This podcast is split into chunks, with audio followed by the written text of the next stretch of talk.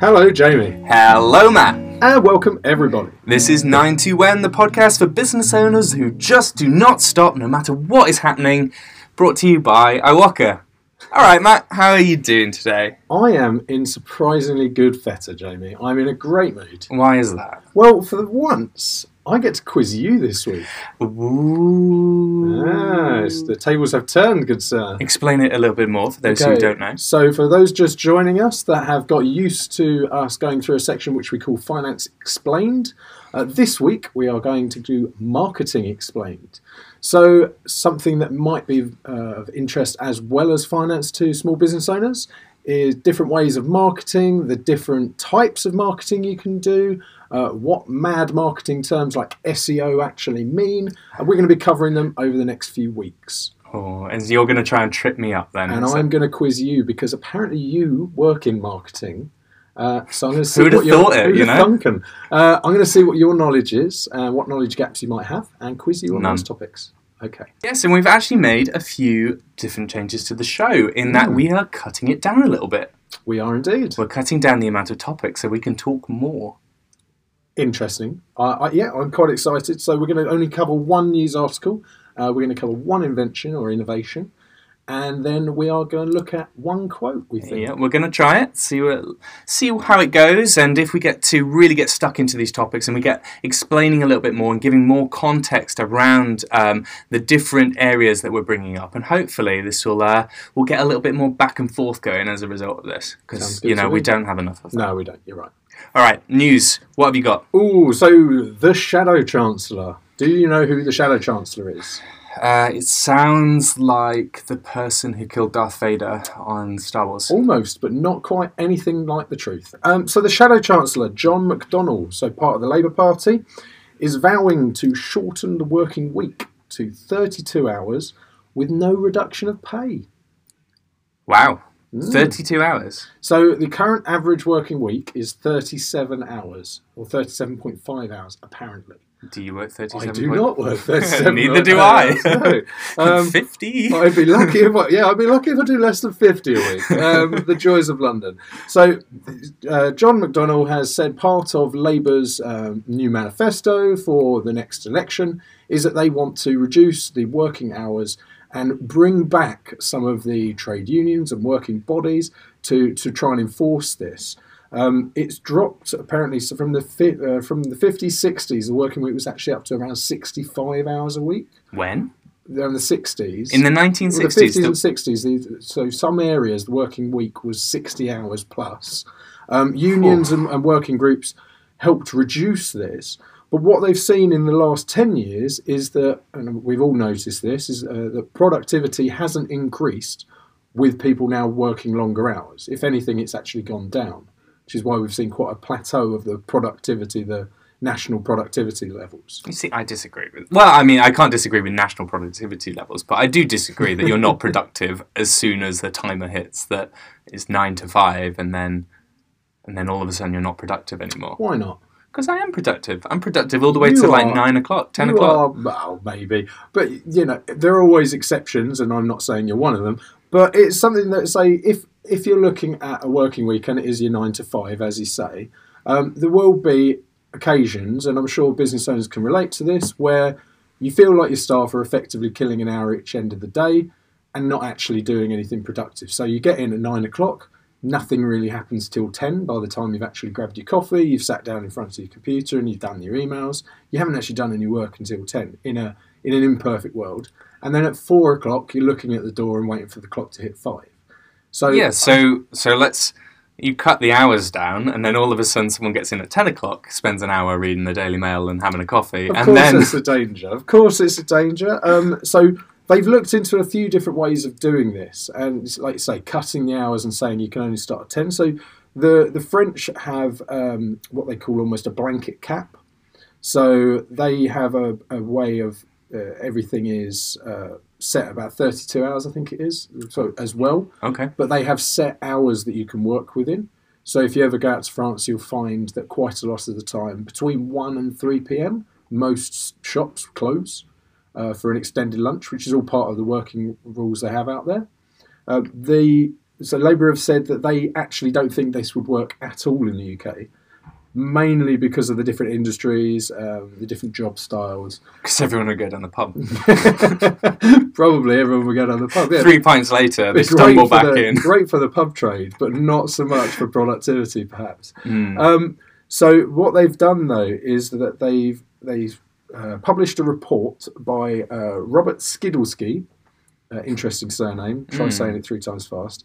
Um, so he's a professor of political economy at the University of Warwick, uh, and he's one of the foremost on uh, the, the future of work. Is his his specialty area. So he does a lot of res- uh, research reports into productivity, into how changing working environments can can better productivity, etc. Um, and they're say they're saying that this 32 hour week that they're proposing would be you know would work would be beneficial. So whether that comes in the form of a four day working week, like you see in some areas of Scandinavia, So my um, friend, just to jump in there, my friend actually runs a PR agency, and Hmm. he has transitioned to a four-day working week, and he's done it for a year now. Yeah. Um, no loss in profits. Mhm. Um, staff happier than ever. Can recruit. Um, really good talent because everybody wants the four-day, Yeah. you know, four-day week. Seems to be doing absolutely really well. He did get a bit of flack though because he reduced the holidays, and he was like from like twenty-five holiday days to twenty days. I Right? think that's fair though. And he was like, guys, like people, I'm giving you 40 plus extra days. You have like 60 days a year now on holiday because you've got an extra. Although extra you're always going to bemoan something where it's you, suddenly you see some, some effectively money going away from you, don't you? There's five days' wages they're not going to get, but are they getting the staff getting paid the same amount? yeah, absolutely the the same days. amount. Yeah, no, no impact. So you've lost a small amount of income that you would otherwise have if you decide to take a bit of extra holiday. But yeah, you're getting three day weekend every every week. Why Yeah. would you not be happy with that? It's amazing. You And actually have to use less holiday to take the same amount of time off. yeah, I know because you can just do it between. If you have a bank holiday day as well, like just, just you're you're you're Right, away, aren't yeah. you? You're like three days and you've got So a whole still week. you still effectively get your five five full weeks Yeah. off. But he's really clever. I mean, he did it for a PR agency and. Um, It's good He, he got a lot of PR. it really worked. But it really works for that industry in particular because journalists do, you know, go down the pub on a Friday. Really, they don't. They're not really looking for new stories that much. So PR people used to use the Friday for doing their reports. Um, you know, uh, their coverage books and whatnot. Is that fair to say nowadays when No. everything's digital? That's what I'm saying. They don't need to do it anymore. So they. He was like, well, just give you the day off Well, instead. no. Also, surely they still want to find stories at the weekend. People are still reading the paper on a on a Saturday. No, I'm talking about the PR people. right. they I used to sorry, they used to yeah, do their coverage. pushing it out Yeah, yeah, they used to do their coverage books on the on the Friday, but they don't need to now because they've got digital um, work to do it for them instead. Digital tools rather. Maybe we can cover PR in one of our marketing uh, sections in Sure. the next couple of weeks. Yeah, that would be Or I fun. could just spring it on you today. I'd rather you didn't not today. Okay. At least let me have a look at like PR for dummies. So I think it works for PR, but I, I, I don't know about other industries. I certainly could not do less hours. Could you not? No. I could absolutely do less hours. I wouldn't. I would probably like not be as happy about it because I do find sometimes that I'm actually, you know, for day for today example, uh, for today example, terrible English. Take today for example. Uh, I don't have enough hours today. I've got too much going on. But that, you know, that might be different on a Friday, for example. Uh, to say, Yeah, Um, sure. I'm not, All I'm not Matt. having a great time right now, am I? Let's move Uh, past that. Okay, so the the people in support of this, and as you can, as we've just said, there's, there's pretty much a lot of people in support. Uh, Caroline Fairbairn, so the Director General of the Business Lobby Group (CBI), has said who would turn down a four day week and the same pay. Yeah, and that that sums it up, really, doesn't it? People want to work to live, not live to work. I, I, I I'm. Is Depends it what your is it obligatory? is. Do I have to? Are you going to force me out of the office? Well, I don't think we could if we wanted to. I know so. Just chained to the desk. So it'd be fine. You'd be on, on your own on the Friday, and you're having a lovely time. Uh, yeah, I'm sure if you want to continue working, you are allowed, but it's not on your, you know, your salary not rotated onto it. I feel a bit penalised. I feel like small business owners might feel a bit penalised because you're going to have to work anyway. Hmm. So now you're working while everybody else has got the day off. At least you're all in it together, you know. I think it would work. It's certainly worked in Scandinavia. Uh, I think it's Denmark that has implemented it a few years ago. Um, they're seeing it work. I know a few companies in the UK, so a few of the accounting partners I work with do work a four day week, uh, and I know some of them are at the top of their top of their field. So I, I can see it working or not working, dependent on the culture. I think more so of the company you're in. So if it's if you've got an engaged staff group, I think it will be absolutely fine. Uh, they'll still come in and understand that you still expect the same results from them, um, and they're just going to work their time a bit better. And equally, you might you're still going to see people that are going to slack off uh, because they'd slack off even if they only had to work one day a week. All right. So this is coming in if Labour come into power. Then is that exactly? Is that this is part of their manifesto pledges. Um, they're saying in the next election, this is something that they will look to implement, and they'll be pushing it out as quickly as possible. My question on it is how much sway would they have in implementing it, especially across the private sector, uh, unless they make it legislation that you can't, you know, workers can't work longer. Exactly like you said, having to kick people out of offices. I don't know how you'd police it at all. Yeah, especially in areas that are not traditionally been unionised. It'd be very. I imagine it'd be quite hard to Yeah. set that. So- I used to work for an American company, and they're just like. Work, work, work, work, work, work, work. It wouldn't, wouldn't matter what anybody else said. Just do your work. Stay Yeah, here till that's 11. fine. Yeah, on your contracts now, just sign this. You're now signing that you only work 32 hours a week legally. No, not, Um, not but in, if you're in, not in here- blood. In blood. Sign it in blood. not here on Friday, don't come back on Monday. Yes. Uh, so that is, like, is something to uh, to look out for potentially next year. Um, we shall see. Mm, okay. What do you think, listeners? Do you think a 32 and, what is it, 32 and a half hours? Nope, hours. just 32 hours on the nose uh, work a week is realistic as a small business owner? Would you expect your employees to do that? Drop us an, in, uh, an email or, or even a voice message at podcast.iwoca.co.uk or on our anchor site, anchor forward slash 92n. All right. Well, that was quite an interesting kind of jump straight into the, well, work, I guess, or the concept of working hours. But now we're going to move on to not so normal, everyday things into inventions and innovations. And I, What are we talking about this week, Jamie? well, how do you sleep, Matt? Uh, generally horizontally, uh, restlessly, and for about five hours a night. How about you? Uh, like a log. 10 o'clock. Had my, you know, hot Had your water. hot cocoa Yep. and uh, settled down with a nice book. Yep, on my back, snoring. Okay. hmm I'm sure your wife loves that. No, I get elbows all the time. Nice. Why restless?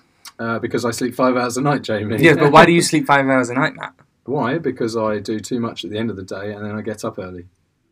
What time do you get up? About half five. Why on this God's earth do you get up at five? I don't. I get up at half five. Ha- sorry, fi- half five. It's a nice time to get up. Then I can get things Says done in the who? morning. You can't ask for like a nine till four work day and then get up at five o'clock. I can. Watch me. You just said you want to be in the office all week. Um, no, Because just- I'm well I- rested. Uh, well, it's it's something that I've picked up, a habit I've picked up over the years. okay.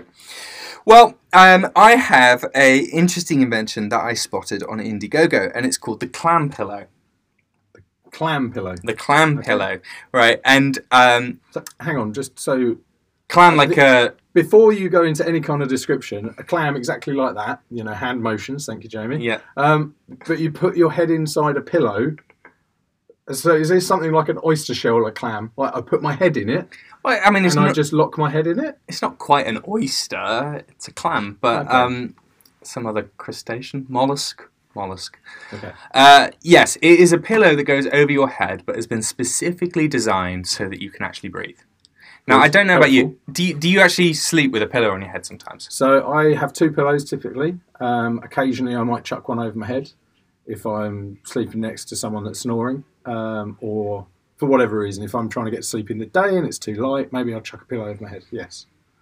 Otherwise, no, not normally. Mm, Not heard of earplugs in a and a I have. I just mask. find them really uncomfortable. Yes, exactly. Um, me too. Uh, I, usually, if I'm like, I really want to get to sleep or something about it, just chucking a pillow over your head, you feel really calm and collected and secure. It's like you're back in the womb or something.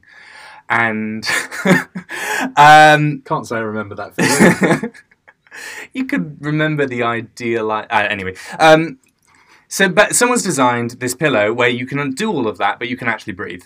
Like Okay. it's got a little V slot, so you can put it directly over your nose. It's got like side vents, so that you can actually breathe if you're like turned on sideways.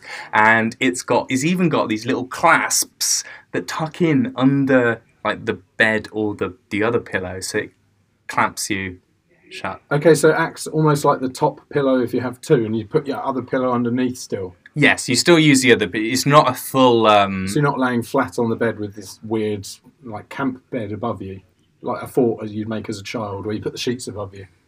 No, not quite. I mean, you, you it looks like a very extravagant, eye, fluffy, soft eye mask. Okay.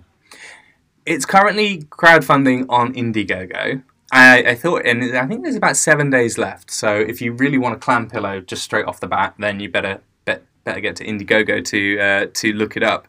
But I thought it was a good one to raise because I think it's quite an interesting example of a new trend within businesses, uh, which is that they come up with a new invention and they test the waters on crowdfunding campaigns, So I, crowdfunding platforms rather. I, I like crowdfunding. I think it's brilliant. I've, I've found so many inventions through it, and so many different like Christmas gifts and bits and bobs. What have you bought? Like what what things have you Um, bought from them? What through crowdfunding? Yeah. So a weird, uh, weird fan light thing. Uh, Fan light thing. a household speaker that looks like a, an old 60s lampshade. Right. Just some, some really bizarre. Honestly, it's like the Is weirdest like shopping list you've ever seen. drunk purchases after Some of them are drunk p.m. purchases, yeah. Um, or of them 5 are- a.m. shopping you want nothing else to do. Yeah, 5 a.m. shopping is probably worse than drunk purchases because you're still so tired you just say yes. but no, um, something I just want to dive into on this I've just clicked through and seen what the clam pillow looks like in situ on a bed. It's enormous. it's the size of a double bed. How do you? What happens? It's not a very sociable pillow, is it? Uh, yeah, it's it, it is quite large. I'll say that. So, for those of you obviously who know context, it's about two, about two, three foot wide. But it has to clamp under, I think, so it keeps it in place because otherwise your pillow just falls off in the night. The picture here is of a person sleeping in the middle of a double bed, and it's got about a foot each side of it onto the edge of the bed. So, Well, big pillows are all the rage nowadays, aren't they? okay, yeah, no, no, I'm not, I don't know. I, I've never changed. I haven't changed for pillows in five, ten years. But it's more. I think if You've you, changed the sheets though. yeah, of course, it's more. Oh, okay. There is a picture of someone lying next to someone else. He looks very content. He's got his head. He can't see anything. Yeah, he's pretty happy to be fair. Yeah. So I, I can kind of understand it. I think for me personally, it's a bit excessive. If I wanted to do that, I'd just chuck a towel over my head. I didn't want something crushing my face, I Well, that's still- fair enough. But I think I think it's quite good. So you wouldn't you wouldn't use it then? Personally, no. Um, I, sl- I so one of the uh, one things for me when I sleep is I have I have a perfectly dark room, so I've got blackout curtains, etc. So it's pitch black, can't see my hand in front of my face. So I don't think I'd need something like this. hmm Well, I mean, I think I would. I'd potentially consider it. Yeah, I I, think can, I can got- understand like how it could help people, especially maybe some like people that are either snorers or might have, you know, as I said, restless sleep. Um, does give you that level of comfort, just holds you in place. So I can understand that.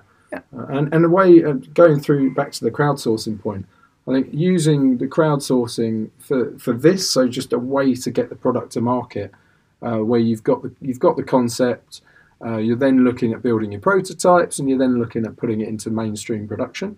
Crowdfunding, I think, is fantastic for that. I think it's incredible. I mean, you can come up with ideas, and not only do you have a, a rather captive audience because you have fans on these websites Yeah. and people are, and press are regularly scanning it for new inventions and innovations, just like we are.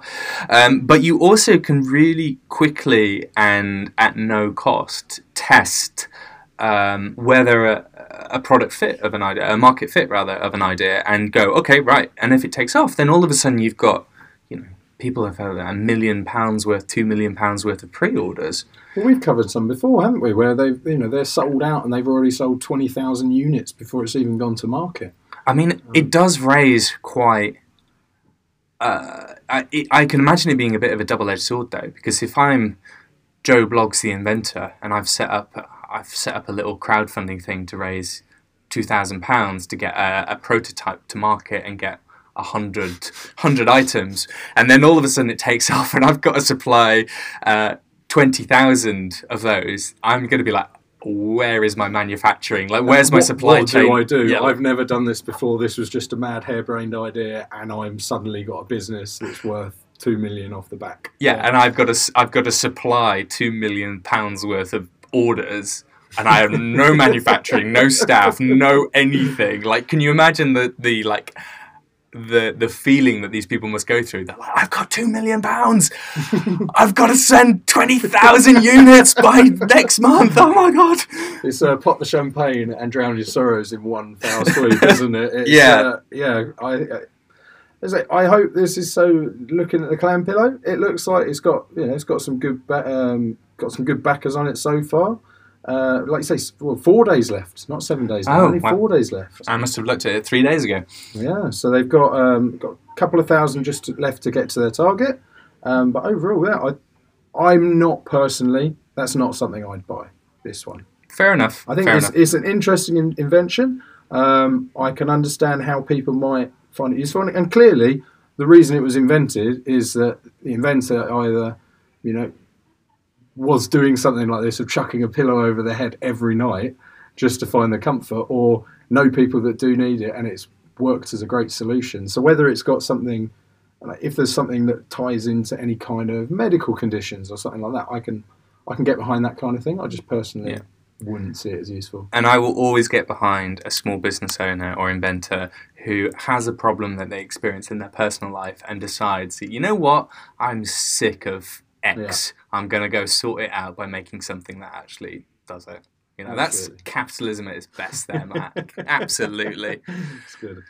All right, well, we, we've nattered on enough about inventions. I think it's now time for our new section, Marketing Explained, don't you think? I think it is indeed. Right. So, as a lovely twist of turn of events, uh, no more finance explained for now. We're putting a pause on that because we think 10 weeks is enough to get some good concepts of finance out there to uh, business owners. What might be more interesting is learning different ways to market your business, uh, learning different marketing terms, and understanding these things. So, if you're already using these techniques, or if you want to use more marketing techniques, you can get a bit of an understanding of what they are before you go and do them. Sounds This good. week, Jamie, I, in our first marketing explained, thought we'd start really lightly. Um, and just as general rules of thumb, how can small businesses market better? And maybe sort of how do you find your niche? How do you how do you differentiate yourself from others? Uh, it feels weird to be in the other end of the in the hot, you know, in the hot seat, as it were. So, how do businesses, small businesses, market better? I think it's really good to start, and I made some notes here about um, to start with general principles. And one of the first and overriding principles in any marketing is it's it's like a core tenet, as you will, is to be unique, to have a unique proposition right? Because if you don't, you get lost in the noise. Now, I'll give you give you an example. Can you do you know the first person to fly across the Atlantic solo? No, I do not know the first You person. should know this. It kind of underscores the point. It was Charles Lindenberg, right? And he I, I remember Earhart as being one of the most famous people I remember going. Now, crazy. yes, you remember her. Now, she was the third person to cross the Oh. Atlantic it's not bad. No, it's not bad. But do you know why you know her? No, because she was the first female to go. cross the Atlantic. Nobody ever, ever, ever remembers Mr. Bert, Bert Hinkler. Who? He was the second person. Oh, sorry, he had sorry, he had an amazing journey. He he like he basically went all the way down to Brazil and then flew across from Brazil to Africa. He like his journey was like way more hardcore, way more intense than both Charles and uh, Amelia's. But nobody in there like today even knows him. Like if you look online, most people will say Amelia Earhart was the second person to cross the Atlantic. Everybody forgot him, and the reason everybody forgot him was because he did the same thing. thing as Charles Lindenberg did, Yeah, just several years. It'd already been done. Amelia Earhart did the same thing, but she marketed it in a different way because she was the first female uh, pilot to fly transatlantic solo. Yeah. And this is a really good business analogy. You may be doing the same thing as other businesses, but you have to find a niche. You have to find some way that you can position what you do, your goods or your services, as being um, somewhat unusual and somewhat different from those around you. Now, you can do this quite well if you have a national business in, in some sector, right? Yeah. You can go, okay, we're we're the we're the uh, we're completely um, digitally led. We're the first digitally led uh, plant shop, let's say. You know, you're going to sell plants digitally or something like that. You you you can you can put a p- proposition like that. It's a little bit harder if you're more retail based, like if you're a hairdressers, for instance. But you have to think about like what can you do in your in your local community or the local area to make you stand out in another way. So you can be the only place in uh, the only hairdressers in your area that does X service. So it's like a I don't know fade cuts or something. You ever had a fade? cut? I okay. Skin fade. That's it. Skin fade. Yeah. What's a skin? Oh, what? So when they go from like a one to a four. Yeah. Yeah, and I've had that quite frequently because, as you know, I'm balding. So it's uh, So it's just all the I can reverse. really do is just do. Well, thanks, man. thanks very much. Uh, no, so it's just the uh, short back and sides is the only bit that gets done. So yeah. Yeah. Uh, but yeah, I, it's, that was going to be my question there. So if you are doing uh, what you consider to be more uh, you know, more of a frequent business type in you know i if you look at every town, you're typically going to have a small shop and you're going to have a pub, uh, and ideally. That's going to be that's replicated across the whole country. There's always going to be a shop and a pub in most towns. Mhm. So how do you become? Do you bec- just simply put yourself out there as the best pub in Oldham or the best pub in Epping? Or you know, Well, can you thing- be that? Is it going to work, or are there certain ways you should do it? the best is a really tricky um, is a really tricky niche to own. Uh, to be the best, you can't say you're the best. There is actually a, uh, a, uh, a takeaway food shop over the road from us that claims to have the best katsu curry in London, said by themselves. yeah, it's tricky because I'd also want to go and find katsu curries elsewhere and test them.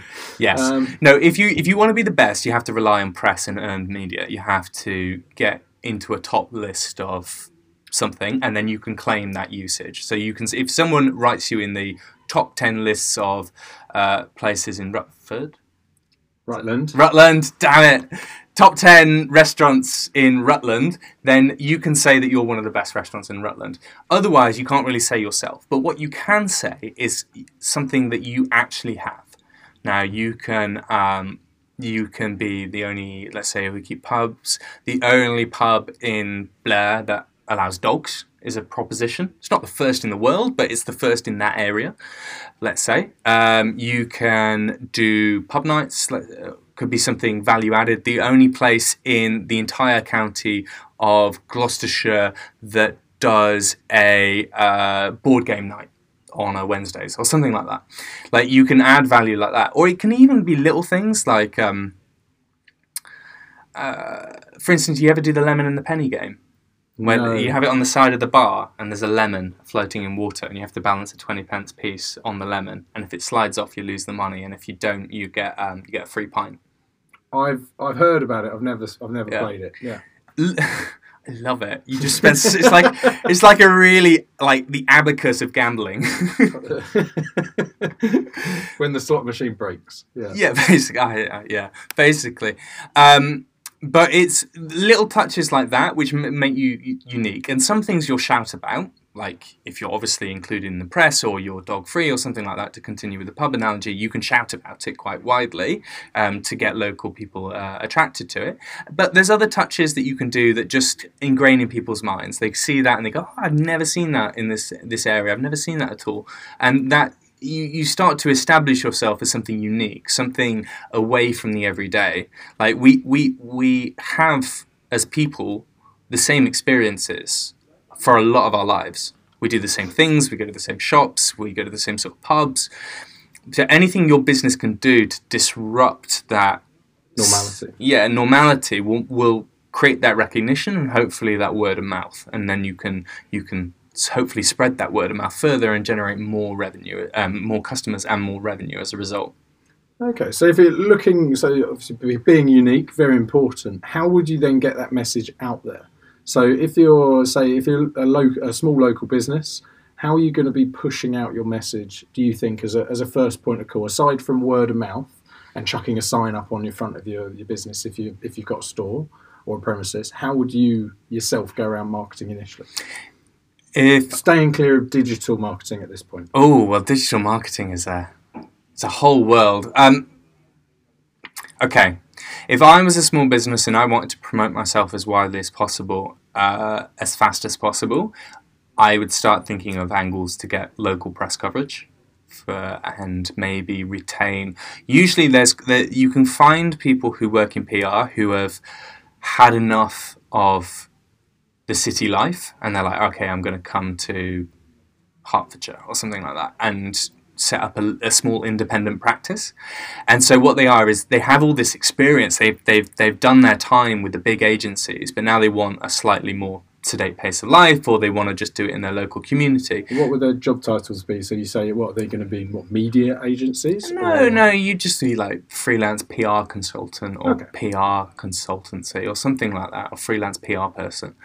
Um, and just talk with them and see if you can start getting a few angles into the local press that you're you do a few initiatives that you come up with like have a brainstorm think about ideas and then go to um, get you know get your press releases target your local press. Local press always love to talk about local businesses in the community especially if they're doing something interesting and start getting that coverage because that also comes up online as well. They'll publish the stories online. So you, you, you it's not just like one hit in the local uh, argyle and you're off. It's you know it lasts a lot longer. Um, i think there's one for another day but the next thing I, I would look to is start thinking about paid search ads paid social ads. Um, So yeah, I think yeah we se- we should separate out the digital Yeah, and I the- think it's the- one for another- offline because yeah. there's quite a big su- subject area. Yeah, one for another day, but stuff like, you know, dog friendly pubs in X, great, great keyword to uh, to target. But we can get into that another time. Uh, does that answer your initial question? I think it does. First, yeah, 1st not- and foremost, be unique, have a different offering to others out there, whether that be through product or service or experience or whatever it be. Find a different angle that you can market yourselves than everyone else in the area. Always be your beautiful, authentic self, Matt. Never change. Thank you, Jamie. I will try and keep that in mind. Uh, shall we move into the quote of the week? Of course, this is Brilliant or Bonkers, where we look at inspirational quotes from all over the big wide world that is our Earth and decide whether they are brilliant or bonkers for small businesses. Um, all right, right. What quote have we got today? I think this is my quote, isn't it? This is your quote, yes. Okay, I'm going to read it straight at you, and then I'm going to try and ask you who you think said it. Okay. A man who procrastinates in his choosing will inevitably have his choice made for him by circumstance. Say it again, please. A man who procrastinates in his choosing Yep. will inevitably have his choice made for him by circumstance. Okay. And who- you want me to tell you who said that? Yeah, it's probably the most sedate thing he ever said. Okay, so out of the whole, the quotes from the whole world and everyone in them, who said this particular quote? Yes. Okay, I'm going to take a really big stab in the dark and say uh, Hunter S. Thompson, The Proud Highway, Saga of a Desperate Southern Gentleman, 1955 to 1966. I read the bloody show notes, didn't you? I just did, yes. Thank you very much, Shirley. Uh, I don't have a clue who Hunter S. Thompson is. Do you not? Not a Scooby. He was uh, an amazing, incredible um, American journalist, and he became famous in the late 1960s because he uh, he pioneered this form of um, journalism, which he called Gonzo journalism, Okay. which involved living the story that you're telling.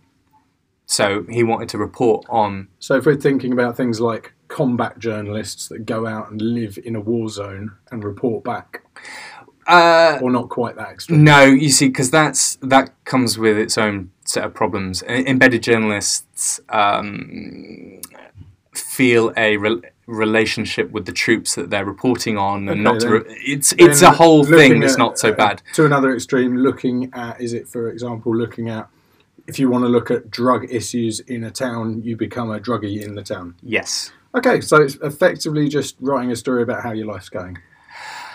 No, it, it's about radically throwing yourself into somebody else's shoes. He, method acting. yes, it's like the the method acting of journalism. He first did it with the Hell's Angels. Um, Oh, he, okay, right. he spent a year with the Hell's Angels, um, doing everything they did, being one of them, to really get under the skin of his. That sounds great fun, doesn't it? I don't know. I mean, Maybe not in the example of the Hells Angels, but you could you could just go off and live 8, 10, 15, 20 different lives. yeah, you could. I mean, what life would be yours when you came back? Though is quite Just pick one, don't you? Yeah, but he, uh, I mean, he he later went on to do stuff about the failing of the counterculture in the '60s and all the drugs, and he produced the really famous novel, which then became um, a film, uh, Fear and Loathing in Las Vegas. Have you seen that? I have seen that. Yes. Johnny Depp. Yeah. Somewhere outside the desert when the drugs began to take hold. So does this get is this quoted in the movie? No, this is actually something separate. this is something separate, which I don't actually know what it's from. I just saw it when I was looking up his quotes, and I thought it was quite an apt one. Mm. What do you think about the quote itself? A, So- pers- a person who procrastinates will inevitably have their choice made for them. By, Yeah, it's it could, it's, could be more accurate for business certainly. Um, of having choices and then choosing not to make them, and then suddenly being made for you. Uh, life, to a point as well. It's something where if you if you don't if you don't make a turt decision, then it's going to it's going to be made for you. Um, there's I think there's areas where Do you believe in free will? that's a really soft topic to cover, isn't it? Well, I Um, mean, it's, it's basically the question, isn't it? Do you believe, like, But it's, it's very subjective, so it depends what you're talking about. If I if I don't choose a new phone provider, then BT will put my prices up. So that's that choice will be made for me by BT if I don't do anything. But if I don't get, if I procrastinate whether I want to get a tattoo, no one's going to suddenly appear and tattoo me in my sleep. So I hope not. Anyway. oh no, the rope tattooist! so I think it is very subjective in life as to what exactly you're, you're trying to choose between. Um, okay, yes, you could claim that the the choice being made is that you're not going to get a tattoo, and therefore that's the choice being made for you. But that's you choosing still. So I do believe in the free will in that respect. I just think yeah, but your choices as to what you choose are predetermined, one could argue, by your upbringing and stuff that you had no control of, and biology. Oh, what's the old saying? What's the um, the, the genetic, the, the hereditary upbringing saying? I can't remember it right now. But no, I, in terms of business, this is something where, uh, for a business owner, maybe. I think if you if you fail to grasp opportunities sometimes, and then you miss it, then that's a choice that you've missed, and your procrastination cost you there. Equally, uh, you might have lo- you might have missed out on something that would be very costly for you. So. Do you feel that there are any moments where you should procrastinate? Yeah, massive choices in life, generally worth thinking over. Um, so that's uh, the saying doesn't apply to those bits. Again, I'm going to fall back on it as very subjective. Hmm. What's your view on it, Jamie? Well, I was trying to work this out. I, I, I quite like it. I you mean, don't even know yourself. You're grilling me like that. You don't even know your own point of view. I mean, it's my speciality, isn't it? Just throw throw questions out, on, but not answer them back. What I think is quite an interesting example is if you couldn't make a choice, right? Say you had two equal decision, two paths that you could go down in a choice with equal weighting behind this path. and You've got an equal amount of information, and you just don't know which way you would do. Would you flip a coin and just go with what they said, with what the coin said? Or do it based on purely on chance. Yeah, because to me that feels really like no, that's stupid. But it's actually quite a clever way of making a decision because one decision, making a decision, is often better than making no decision, right? Okay. But I still feel quite uncomfortable with the idea that if I See, I was feel presi- the, the tattoo example now is perfect for this. If you had, to, if you were heart set on getting a tattoo and you had two to choose from, and you didn't know which one to choose, would you flip a coin to choose one? Personally,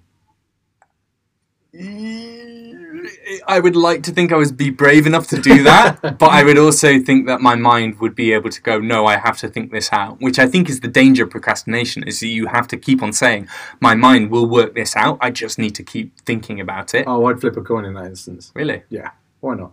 I did not flip a coin with my one and only tattoo. I- And Pro- wish you had. Spry age of 21, just ran into Sevenoaks only tattoo parlour. Um, well, they're unique. Yes, I've never seen anybody with uh, with the same tattoo as me. I meant Sevenoaks only tattoo parlor. Oh, the, yes, we should get them on the podcast. Um, so yeah, I think there's there's certain times when this is accurate, and certain times when not. So in that basis, I'm going to say it is a bonkers quote. What? No, no. I I say that there are always times in life where you procrastinate. Action is always better than inaction. Um, energy and expenditure is always better than inertia. Um, Not And- for conservation purposes, it's not. excitement and passion is always better than apathy and entropy. So I would say brilliant. So we're we're, we're actually at an impasse because I'm going to stick with bonkers. Okay. Uh, So we've got a split decision. We've got a split decision. Flip a coin. Actually, wait a minute. And I have a I have a ring in my hand. Which ring? Which one is it? that one. Which one? Hey, I got it right. Which one? Oh, that one. Go on. That's it. Okay. Yes, I got it right. Yes. So you get to decide. Bonkers. Absolute bonkers. Decision made. it is bonkers. What a brilliant way to end the podcast. Oh, visual aids. I love Mm. visual aid. Great. Right, Thank you very much for listening, everybody. Um, please send us your thoughts, send us your questions, queries, uh, statements to podcast at iwoca.co.uk. I would love to hear from you.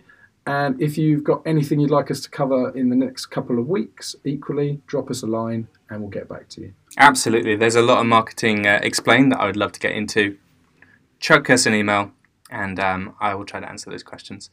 But for now, have a good week, have a good weekend, and we will see you soon. See you soon. All the Thanks best.